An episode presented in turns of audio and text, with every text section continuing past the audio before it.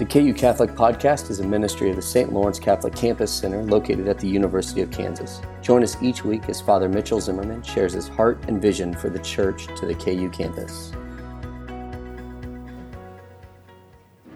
My grandpa Leo is 94 years old, and exactly 10 years ago, I got the chance to celebrate his 60th wedding anniversary to my grandma Layla. I was so excited for this opportunity for my family. 60 years of marriage, 60 years of faithfulness. And I wanted to give the best homily from my grandma and grandpa that I had ever given in my whole life. So I called my grandpa and I interviewed him. I said, "Grandpa, tell me, what's the secret to being faithful for 60 years, staying in love with your wife, making it to 60 years of marriage? How did you do it? What is the secret?" And my grandpa says, "I really only made it to 40 years. "Grandpa, that doesn't make any sense. You're married 60 years. Are you telling me that the last 20 years nothing changed and nothing happened? You didn't have to persevere through any difficulties? You learned nothing in the last 20 years? And he said, "I've been trying to quit this marriage since our 40th anniversary. He said, "But I'm not as fast as I used to be. And every time I try to run away from this marriage, somebody catches me and thinks I'm out of my mind, and they bring me back." I said, "Grandpa, I don't think I can use that in front of Grandma." Of course, he was kidding. He loves my grandma. He loves his family. He loves being faithful. But I couldn't use that joke at their wedding anniversary, but I can use it now. I'm so proud of my grandparents. For 60 years of marriage. It's not possible for everybody. It's a tremendous grace. And they would be the first to say it wasn't us, it was God who did it all. And his great mercy for us allowed us to be faithful.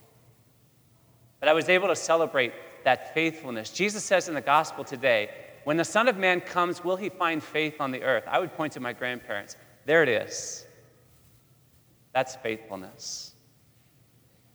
My grandpa Leo would be the first to tell you that in his 94 years of living, he has not missed one Sunday Mass. But I can do even better than that. My grandpa Jake is 101 years old.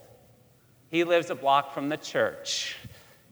He has never missed one Sunday Mass his entire life or Holy Day of Obligation, not one time. I know because I've interviewed my grandparents. I can say even more. My dad turned 70. And in his life, his 70 years, he's never failed to pray on a Sunday. He's always gone to Mass every Holy Day of Obligation. You see why they have a grandson? These men have a grandson who's a priest? Because they taught me, be faithful. When Christ comes, will he find faith on the earth? I received this from the most important men in my life, this example of faithfulness. Compared to the annoying widow that we heard about in the gospel today, who is calling out to the judge constantly, give me my just decision, I would say my two grandpas and my dad have pestered God a lot more than that woman ever could. They've been going to Mass for 265 years between the three of them.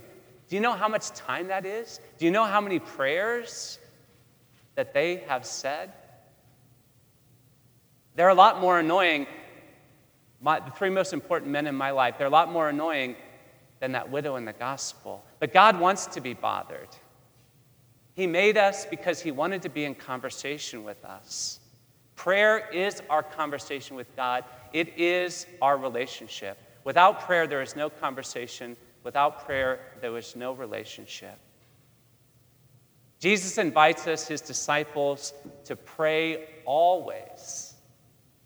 That seems like a tremendous obligation, but he's inviting us to the fullness of life because when we pray, when we dare to pray, we open ourselves up to God's plans, to his mercy, to his grace, to his words, to his love that he wants to pour into us, his children, all the time.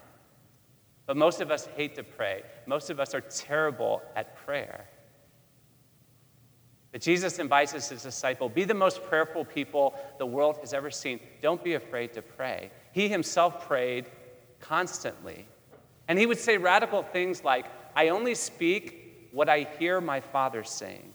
Those are the only words I speak, is what I hear my Father saying. I only do what I see the Father doing. My dear friends, that's how powerful prayer is.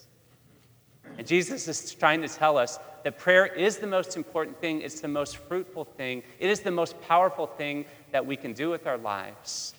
But it's oftentimes, in my own life, I would say it's the first thing that I quit when the going gets tough. I wish I could tell you that I was as faithful as the three most important men in my life, but I've missed Mass 3 times in my life, and I'm the priest. I'm not proud of that. I have confessed it. But I'm not as faithful as even my grandpas or my dad. Our pivotal question for this week is, why haven't you quit? Why are you here tonight trying to be faithful when 90% of your peers have stopped praying and believing in the power of prayer? Why are you here to pray? Why haven't you quit?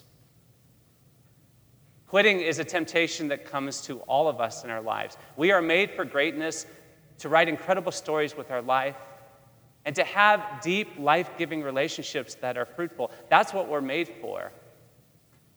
But it only becomes possible through prayer and conversion and conversation and prayer and discernment. We only become capable of great things, writing tremendous stories with our lives and relationships in which we are able to love God and other people exactly as Christ has loved us. We only become capable of that through prayer. Your generation, iGen, Generation Y, you've got this terrible label that has been stuck on you to say you actually are not capable of doing anything hard that takes prayer or perseverance or conversion. You're actually just able to do cheap and easy things. You're very talented, but you only know how to swipe right or swipe left. There's a lot of people who don't believe that you can make promises for the good, that you can set your heart on sanctity, holiness, greatness, and that you have what it takes to persevere. There's a lot of people think that you're going to quit. I put a challenge out to your generation. Get rid of that label as fast as you can. No, we are capable of prayer and discernment and conversation and conversion. We are capable of greatness, and we know that it's not cheap and easy. But we know many people do quit when things get hard. Why haven't you quit? Well, I can say in my own life that I've made it this far in being faithful because people are praying for me. In our first reading today, Moses is up on the hill, and he's praying for this great battle against the Amalekites that they had to defeat to enter into the Promised Land, into the place where they were meant to be. They had to win this battle. He held his hands up in prayer because prayer is powerful. It actually works. It opens us up to God working through us. But he got tired. He wanted to quit praying. He couldn't keep his hands up. But his friends came. Aaron and Hur came and held his arms up until the battle was won. Why have I made it this far? It's probably because you guys have been praying for me to be faithful. And isn't it beautiful that God has given us each other? None of us has to pray alone. God has given us a church, a family, a campus ministry here at KU so that we don't quit praying, that we keep believing in each other, investing in each other. Thank you for all the prayers that you have said to me. I promise to pray for you that your faith will not fail. I haven't quit so far because people have taught me how to pray. My grandparents, my dad, many people have taught me how to pray. Many of your peers have stopped coming to Mass because nobody ever taught them how to pray, how to be in conversation with God. If you don't know how to pray, ask somebody. But for goodness sakes, don't stop praying. Why haven't you quit? I haven't quit because I promised God that I would be faithful, that I would never stop trying to live the very best life that I could, People taught me how to pray, and people are praying for me. That's why I'm still here. That's probably why any of us is still here. Why haven't you quit? Can we dare to believe together that prayer leads to faithfulness? Jesus is asking the question as he teaches his disciples about the importance to pray always. Will there be faithfulness when the Son of Man comes? He's asking, will there be any prayer left? Will there be anybody praying? Because prayer opens us up to God. It is our relationship with God. It is the most powerful and fruitful thing that we can do. Prayer is faithfulness. Faithfulness is fruitfulness. I would do anything to end my life the way that my grandpas are going to end their life, with a legacy of faithfulness and prayer and fruitfulness. They have touched so many lives for the good. They have written great stories with their life. Why? Because they prayed. Prayer is faithfulness. Faithfulness is fruitfulness. Do you believe this? And why? Thanks for listening to the KU Catholic Podcast. We hope you enjoyed this homily. Tune in next week for another episode.